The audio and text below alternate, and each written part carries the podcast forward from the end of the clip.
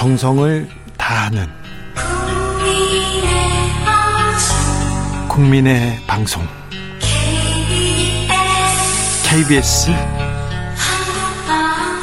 주진우 라이브. 그냥 그렇다고요. 한층 날카롭다 한결 정확하다 한편 세심하다. 밖에서 보는 내밀한 분석 정치적 원의 시점 오늘의 정치권 상황 원에서 더 정확하게 분석해 드립니다. 최민희 전 더불어민주당 의원 어서 오세요. 안녕하세요. 불굴의 희망 최민희입니다. 김용남 전 의원 오셨습니다. 어서 오세요. 네, 안녕하세요. 호기심 천국 김용남입니다. 대선이 이제 100일 앞으로 나 다가왔습니다. 100일 앞인데 자, 어, 지금 현재 판세 어떻게 보십니까? 김용남 의원님. 저는 박빙 속에 윤석열 후보의 다소 우세가 음. 아, 지배하는 거 아닌가 싶어요. 예. 그러니까 뭐 어, 선거 뭐 100% 이긴다 이렇게 말하기는 어렵습니다만 어쨌든 뭐 박빙 우세 뭐 요약하면요. 최민희 의원님. 2주 전에는 그냥 압도적 우세였죠. 일주 윤석열. 전에는 또 조금 줄었죠. 예, 1주 전에 들, 줄고 지금은 박빙 우세 윤석열 후보의 네. 그런데 마지막 여론조사는 동률입니다. 그러니까 가장 최근 여론조사 동률이 나왔는데요. 그러니까 이게 추세로 보면 윤석열 후보 쪽에선 긴장해야 되고 이재명 후보 쪽에선 분발해야 되고 이런 네. 거죠.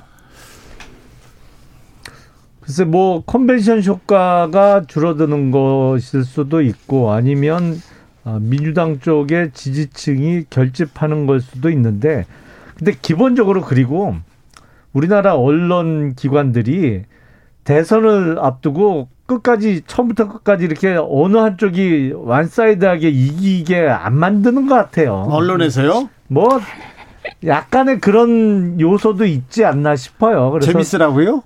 아, 그게 훨씬 재밌기도 하고, 이게 또 언론기관들이 힘을 쓰려면 누가 이길지 예측 불허의 상황이 돼야 또 언론기관들이 힘을 쓰잖아요. 근데 최종적으로는 저는 선거에서는 역시 구도가 제일 중요한데, 예.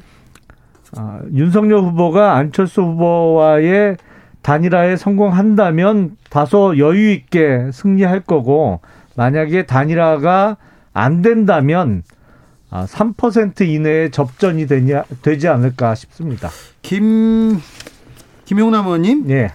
문고리 3인방 장순실 얘기가 음. 지금 국민의힘 지지자들 사이에서 나왔습니다. 이거 어떻게 봐야 됩니까? 몇몇 분들이 그렇게 말씀을 하시는데 장재원 의원이 그렇게 셉니까? 아니 그러니까 그 경선 과정에서 네.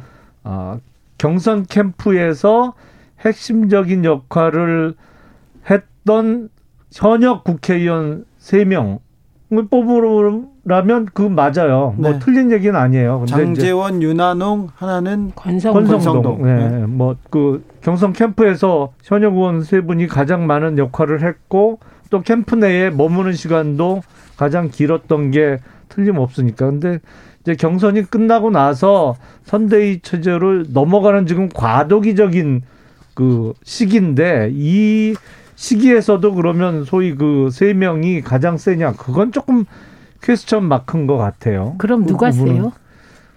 그거는 이제 후보 마음을 열고 들어가 봐야 하는 거죠. 근데 그 옆에서 같이 네. 다니고 얘기를 나누고 그런 사람이 있을 거 아닙니까? 김용남 의원님 아니십니까?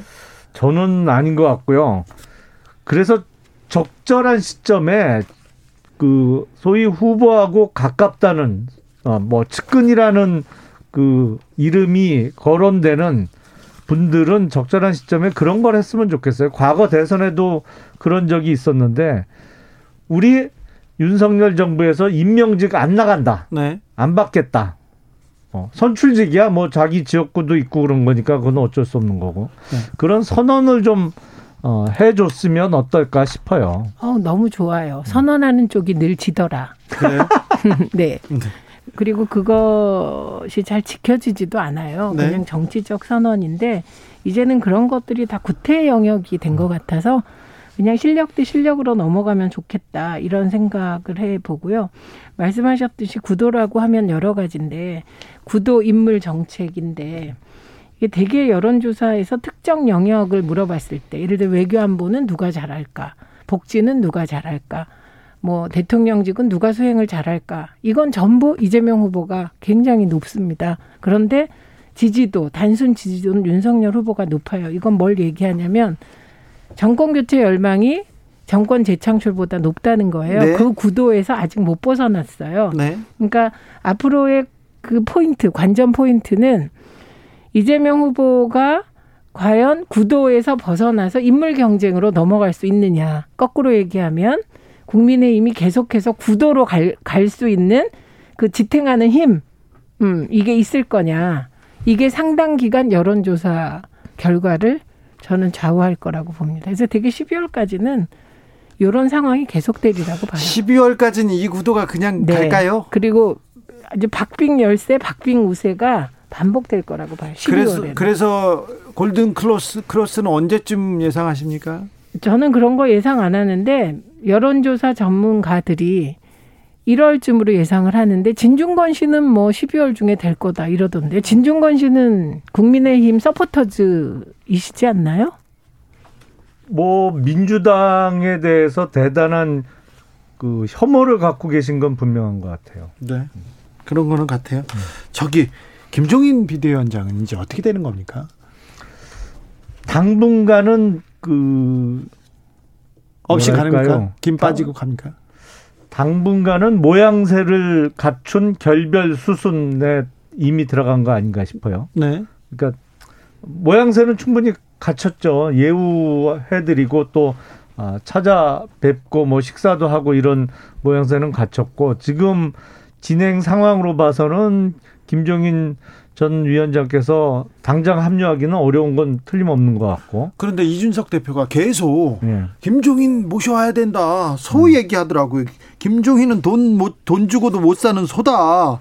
지지율 떨어지면 결국 모시게 될 건데 빨리 프리미엄 주고 모셔와야 된다 계속 얘기하더라고요. 그 이준석 대표가 무슨 생각을 하고 있는지가 대단히 의문스럽기 때문에 어머. 그러게요. 저 집 콩가루 집안 같아요. 아니 요새 이준석 대표를 두고 다 캠프하고 좀 어, 다른 생각이에요. 그 생각이 다르신가 아니, 봐. 그래도 공개적으로 떠나 캠프를 떠나서요. 사실은 어, 일련의 그 발언이나 이런 게 약간의 다른 그 노림수가 있는 것 같아요. 그렇죠.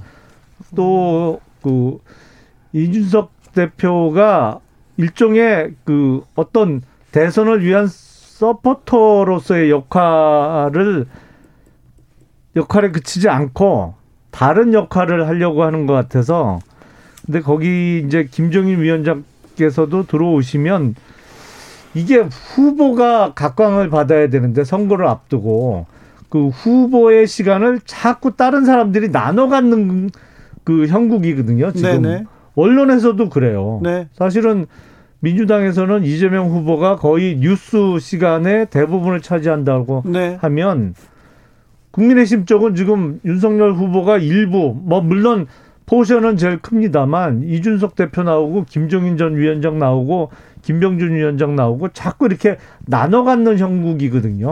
선 네. 결코 바람직하지 않습니다. 민주당 선대위 메머드급이어서 잘 안 된다 뒤뚱뒤뚱한다 얘기하다가 이재명으로 가고 분명히 이재명 이재명이 드라이브를 걸고 있는 건 보이는데 김용남 의원 말대로 지금 아, 국민의힘은 이준석도 있고요. 김종인도 있고요. 윤석열 후보가 조금 네. 네, 가려집니다. 네, 우선 중요한 게 문고리 3인방 얘기가 나오는 것 자체가 네. 국민의힘엔 굉장한 타격입니다. 그리고 그 과거에 박근혜 전 대통령의 문고리 3인방은 참모들이었어요. 예. 젊은 참모들. 근데 지금의 문고리 3인방은 당내 중진들이거든요. 그러면 이건 관계가 다르죠. 문고리 3인방이라는 말을 누가 만들었는지 모르지만 좌지우지 될 수 있는 후보가 그런 중량급들이 문고리 3인방으로 거론되는 게 위험해 보인다. 그런 말씀.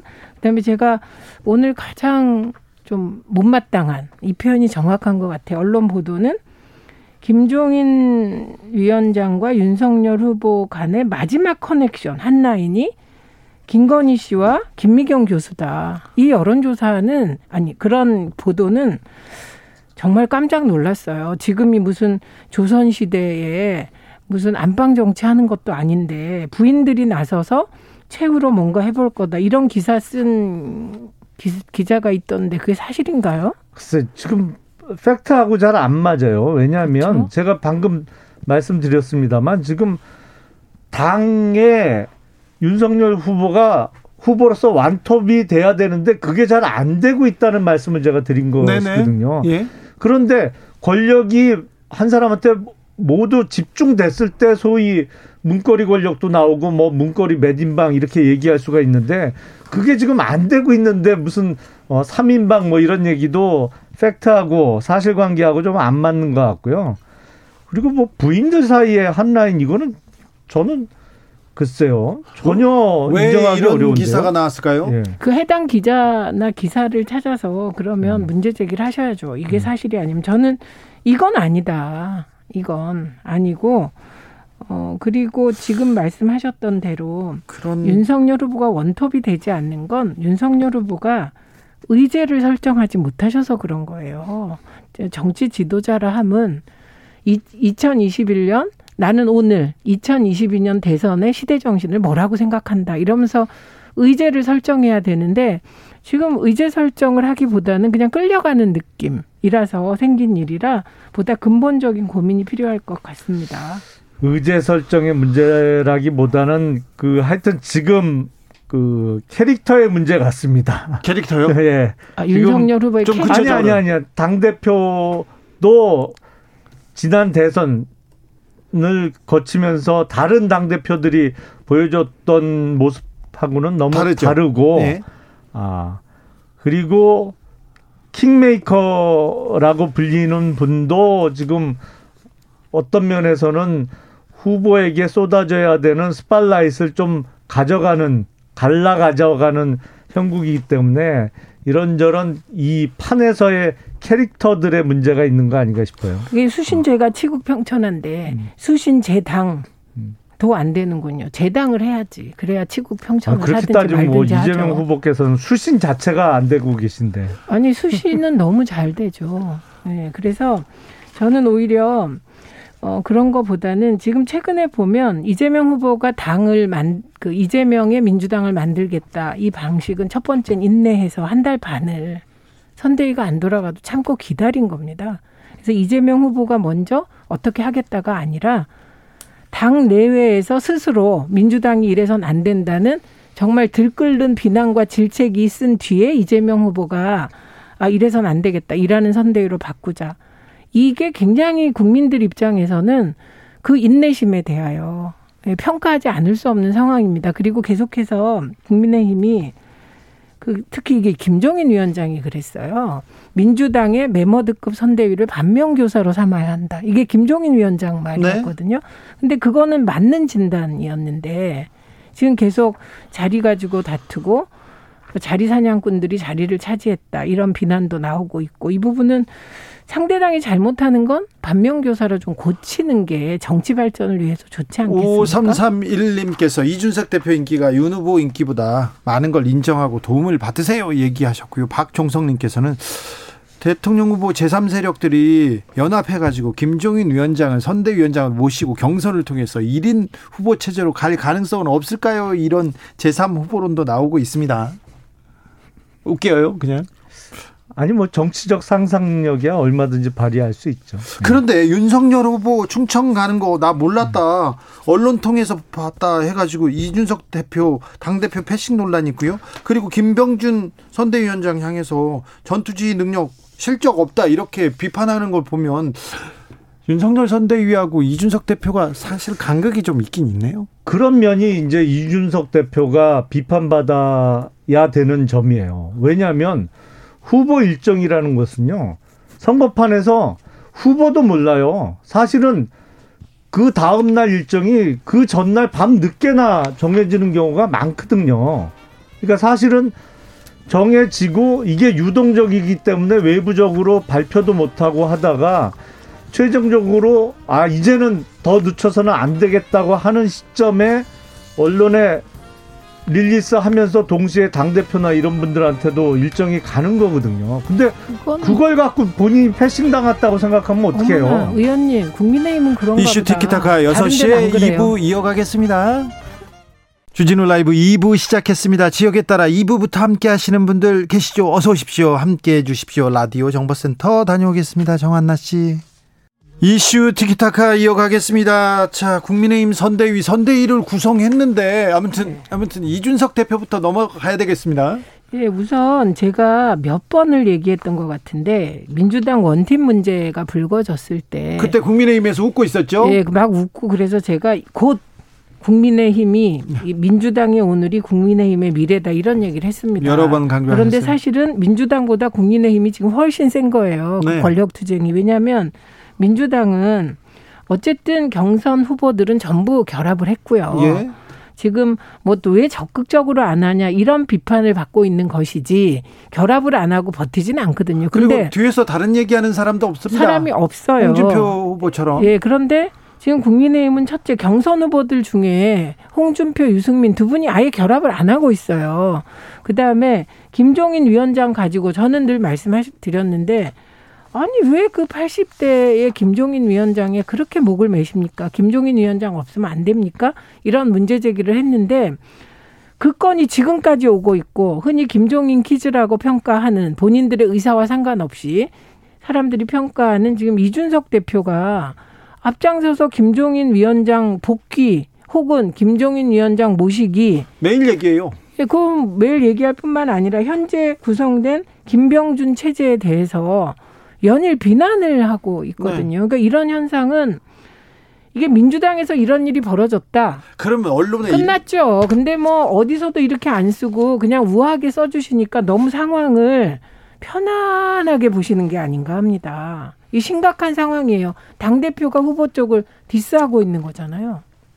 아니 전혀 편안하게 안 보고 있는데 누가 아, 편안하게. 보고 있나요? 이 김용남 의원은 심각하게 보고 그러니까 있네요. 의원님만 진, loyalty가 강하신 것 같아. 네. 네. 맞습니다. 3123님께서 지금처럼 국힘 선대위가 한 목소리로 정리 안 되는 잡음 계속 있는 상황이, 상황이면 김병준 선대위원장의 조직 관리 능력 가늠해 볼 수 있지 않을까 그런 적절한 상황 같아 보입니다. 얘기합니다. 아직은 선대위 구성도 안 끝나고 지금 하고 있는 상황이니까요. 네. 어떤 그 관리라기보다는 지금 어, 구성을 진행하고 있는 상황이라 아, 아직 조직 관리 능력이나 이런 거에 대해서 어떤 문제를 제기하기는 어려운 것 그러네요. 같고. 선대위가 지금 아직 안 꾸려졌습니다. 예, 예, 예. 네. 근데 이제 그 어쨌든 후보 이외에 아, 시선을 자꾸 자기 쪽으로 가져가려고 하는 사람들은 네.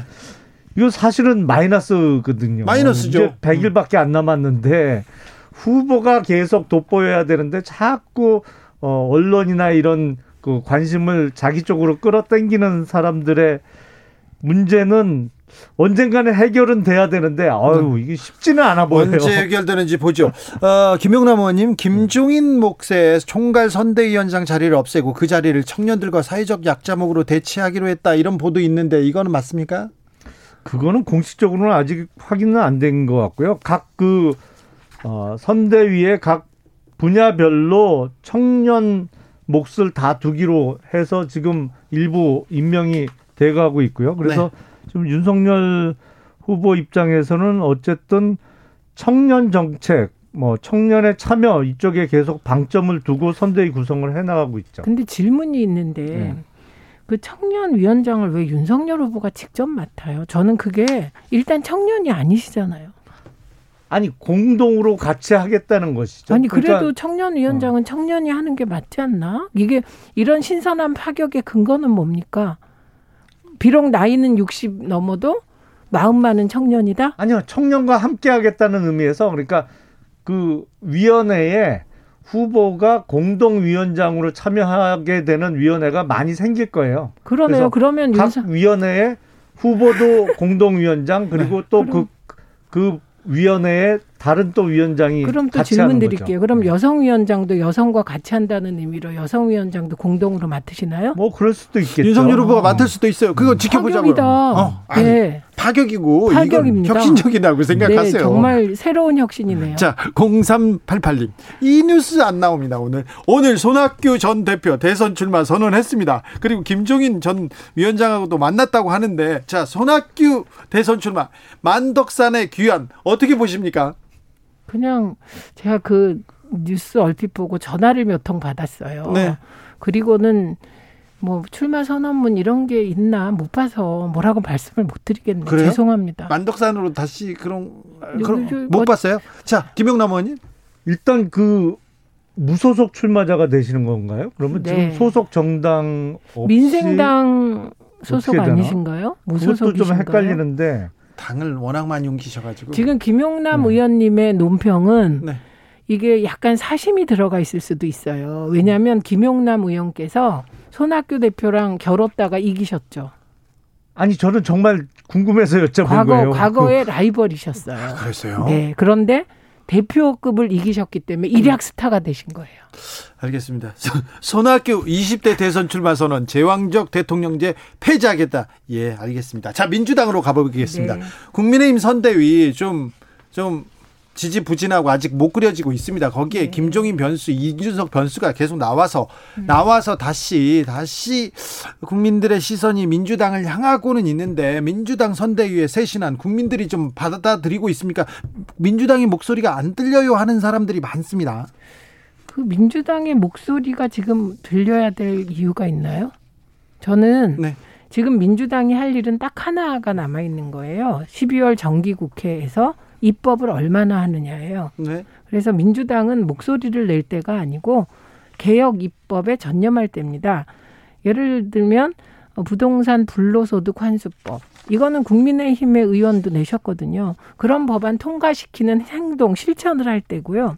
목소리는 후보가 내면 되고 후보만 내고 이 민주당이 이래라. 민주당은 서포트하면 됩니다. 그래서 네. 민주당은 그 작업을 지금 하고 있고 예산 국회가 시작됐기 때문에 민주당이 목소리를 내라는 잘못하면 이준석 대표처럼 송영길 대표에게 하라가 되기 때문에 네. 그건 적절한 요구는 아닌 것 같습니다. 알겠습니다. 그런데 국민의힘 쪽에서는 김한길도 영입하고 김병준도 영입하고 이수정도 영입했습니다. 이 부분에 대해서는 어떻게 합니까? 어떻게 생각하십니까? 민주당도 영입하라. 뭐 김한길 대표는 이제 떠난 지가 오래되셨어요. 네. 2017년 대선 때는 안철수 후보 하셨고요. 예. 그랬기 때문에 떠난 지가 오래돼서 뭐 그냥 다른 데 있다가 다른 데 가신 거라 뭐 별 관심이 없는 것 같고 그리고 민주당도 어 사실은 이분 저분을 접촉하고 어 준비 중에 있는 것으로 알고 있습니다. 이수정 교수 영입에 대해서는 어떻게 보세요? 이수정 교수가 국민의힘에 가셨나요? 윤석열 선대위에 갔죠. 그분은 과거에 이미 국민의힘에 가셨어요. 그래서 그때 정당 발전위원회인가 뭔가 뭐 만들어졌을 때 위원이셨고요. 네. 예, 그랬기 때문에 벌 새롭지 않죠. 입당을 했던 기억은 없는 것 같고 그 당의 외부 위원으로 참여하신 적은 있었던 것 네, 같아요. 네, 이수정 교수님은. 근데 뭐 그 국민의힘은 과거 민주당에서 오래 그 정치 활동을 하던 분들 여러분이 영입되고 있는데 영입 발표가 날 때마다 민주당에서 뭐 그 사람은 옛날 사람이고 뭐 옛날에 이런 흠도 있었고 이게 이소부와의 심포도 얘기라니까요. 심포도라뇨? 아니에요. 심포도- 여우가 포도를 쳐다보는데 어떻게 따먹을 수가 없으니까 저 포도는 어? 아주 시고 의원님. 맛이 없을 거야. 뭐 이러면서 스스로를 위로했던 의원님 그 그 틀린 우화가. 생각나요. 왜 틀렸냐면 신포도는 여우가 따먹으려고 하다가 따먹는데 실패해서 신포도가 된 거예요. 그런데 김한길 대표를 민주당이 영입할 계획은 전혀 없었습니다. 그렇기 때문에 어, 신포도의 비유는 적절하지 않아요. 다만 어, 김한길 대표나 호남 출신의 일부 그, 그런 의원들이 국민의힘으로 갔잖아요. 윤석열 후보 품으로. 그런데 민주당에서는 그럼 박창달 의원이 민주당에 왔어요. 네. 근데 그것을 뭐 같은 거죠. 어, 그리고 어, 지금 음, 진영 의원 같은 경우도 최, 박근혜 최측근이다가 어, 민주당으로 넘어와서 장관도 하시고 그러지 않았습니까? 네. 그러니까 그런 분들이 있는 거죠, 늘. 선거 때마다. 네, 선거 때마다 있는 거고 그러면 박창달 의원이 넘어와서 홍, 이런 분석을 하시더라고요. 홍준표 의원 선대위에 네. 별로 사람이 없었다면서요. 그런데 박창달 의원이 주요 역할을 했다며요. 선대위원장이 경북 뭔가. 선대위원장. 예, 그런데 그런 분이 어, 민주당으로 넘어왔으니 홍준표 의원의 의중이 실린 게 아니냐 이런 얘기까지 하더라고요. 그런데 저는 솔직히 선거 때 이렇게 왔다 갔다 하는 분들의 제가 가치를 안 두기 때문에 양쪽 다 별로 평가를 안 하는 겁니다. 자, 허경영 국가혁명당 후보가 그런 얘기했어요. 이재명 후보 전국민 재난지원금 너무 적다. 더 줘야 된다. 이렇게 얘기하고 윤석열 후보의 공약은 아예 없다. 이렇게 얘기하던데. 자, 아예 없다.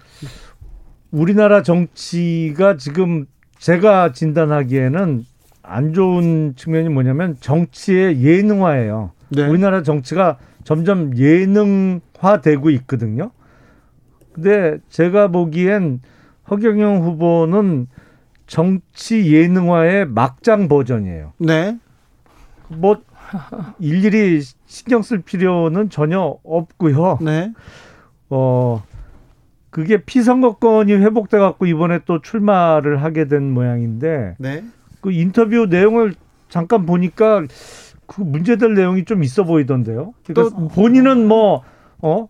사실 확인이 어렵다. 뭐 비밀 요원으로 활동해서 공식적인 기록이 안 남아 있, 다 뭐 이런 식으로 그런 얘기를 하다가 1년 6개월 구속되기로 했습니다. 어, 저는 정치의 예능화보다 더 문제인 게 정치의 무속화 같습니다. 그래서 이 왕자라든지 천공법사라든지 제가 천공법사의 그 법회의 강의를 들었습니다. 아. 들은 이유는 제목이 예. 윤석열 후보 부인은 언제 등판할까? 얼마나 섹시합니까? 아, 천공. 네, 네, 네. 천공 선생이 그거 얘기, 얘기를 해요? 예, 제가 들었어요. 예? 그 동영상을. 근데 그 동영상의 그 주된 얘기는 스크랩 내조를 해라 더군요. 스크랩 내조요? 네, 이제 후보는 바쁘니까 그 신문이나 뭐 이렇게 스크랩해서 후보가 들어오면 그걸 집에서 잘 보게 해줘라 이거더군요. 그래서 저는 정치의 예능화는 웃음이라도 주지만 정치의 무속화는 이건 답도 없다. 그리고 인류가 정, 정치와 종교가 분리된, 재정 분리된 게 언젠데, 지금 막 왕자 논란부터 천공 법사의 뭐를 들어봐라. 유승민 후보한테 그랬다는 거 아닙니까? 그러니까 그거는 더 문제 아니에요? 정치와 종교 무속도 분리돼야 되고 정치와 조폭도 당연히 분리돼야 됩니다. 이게 지금 모 후보는 모 후보는 거의 한 몸으로 여겨질 정도로 너무 깊숙이 개입돼 있던데 아니 저 의원님 모 후보라고 음. 하시지 말고 네. 한번 적시해 보세요. 이재명 어, 후보죠, 뭐 누구겠어요? 조폭하고 어떻게 연계돼 있습니까? 줄줄이 얘기해 볼까요? 네, 해 보세요. 조폭하고 어떻게 연결되어 있어요? 구체적으로. 일단 지금 그 모녀를 37번 칼로 찔러서 살해한 거를 데이트 폭력이라고 얘기하면서 그게 연결되어 있는 거예요? 아니 거기가 국제 마피아파 소속 조직원이었잖아요. 아니요. 그러니까 변호사가 이재명 후보가 변호했잖아요. 근데 변호사가 누구를 변호하면 예를 들면 제가 오늘 보니까 국민의힘의 어떤 의원이 그 성 문제에 대해서 막 비판도 많이 한 의원이에요. 근데 성희롱 한 사람을 대변했더군요. 그러면 그 여성 의원은 성희롱 환자와 커넥션이 있는 겁니까?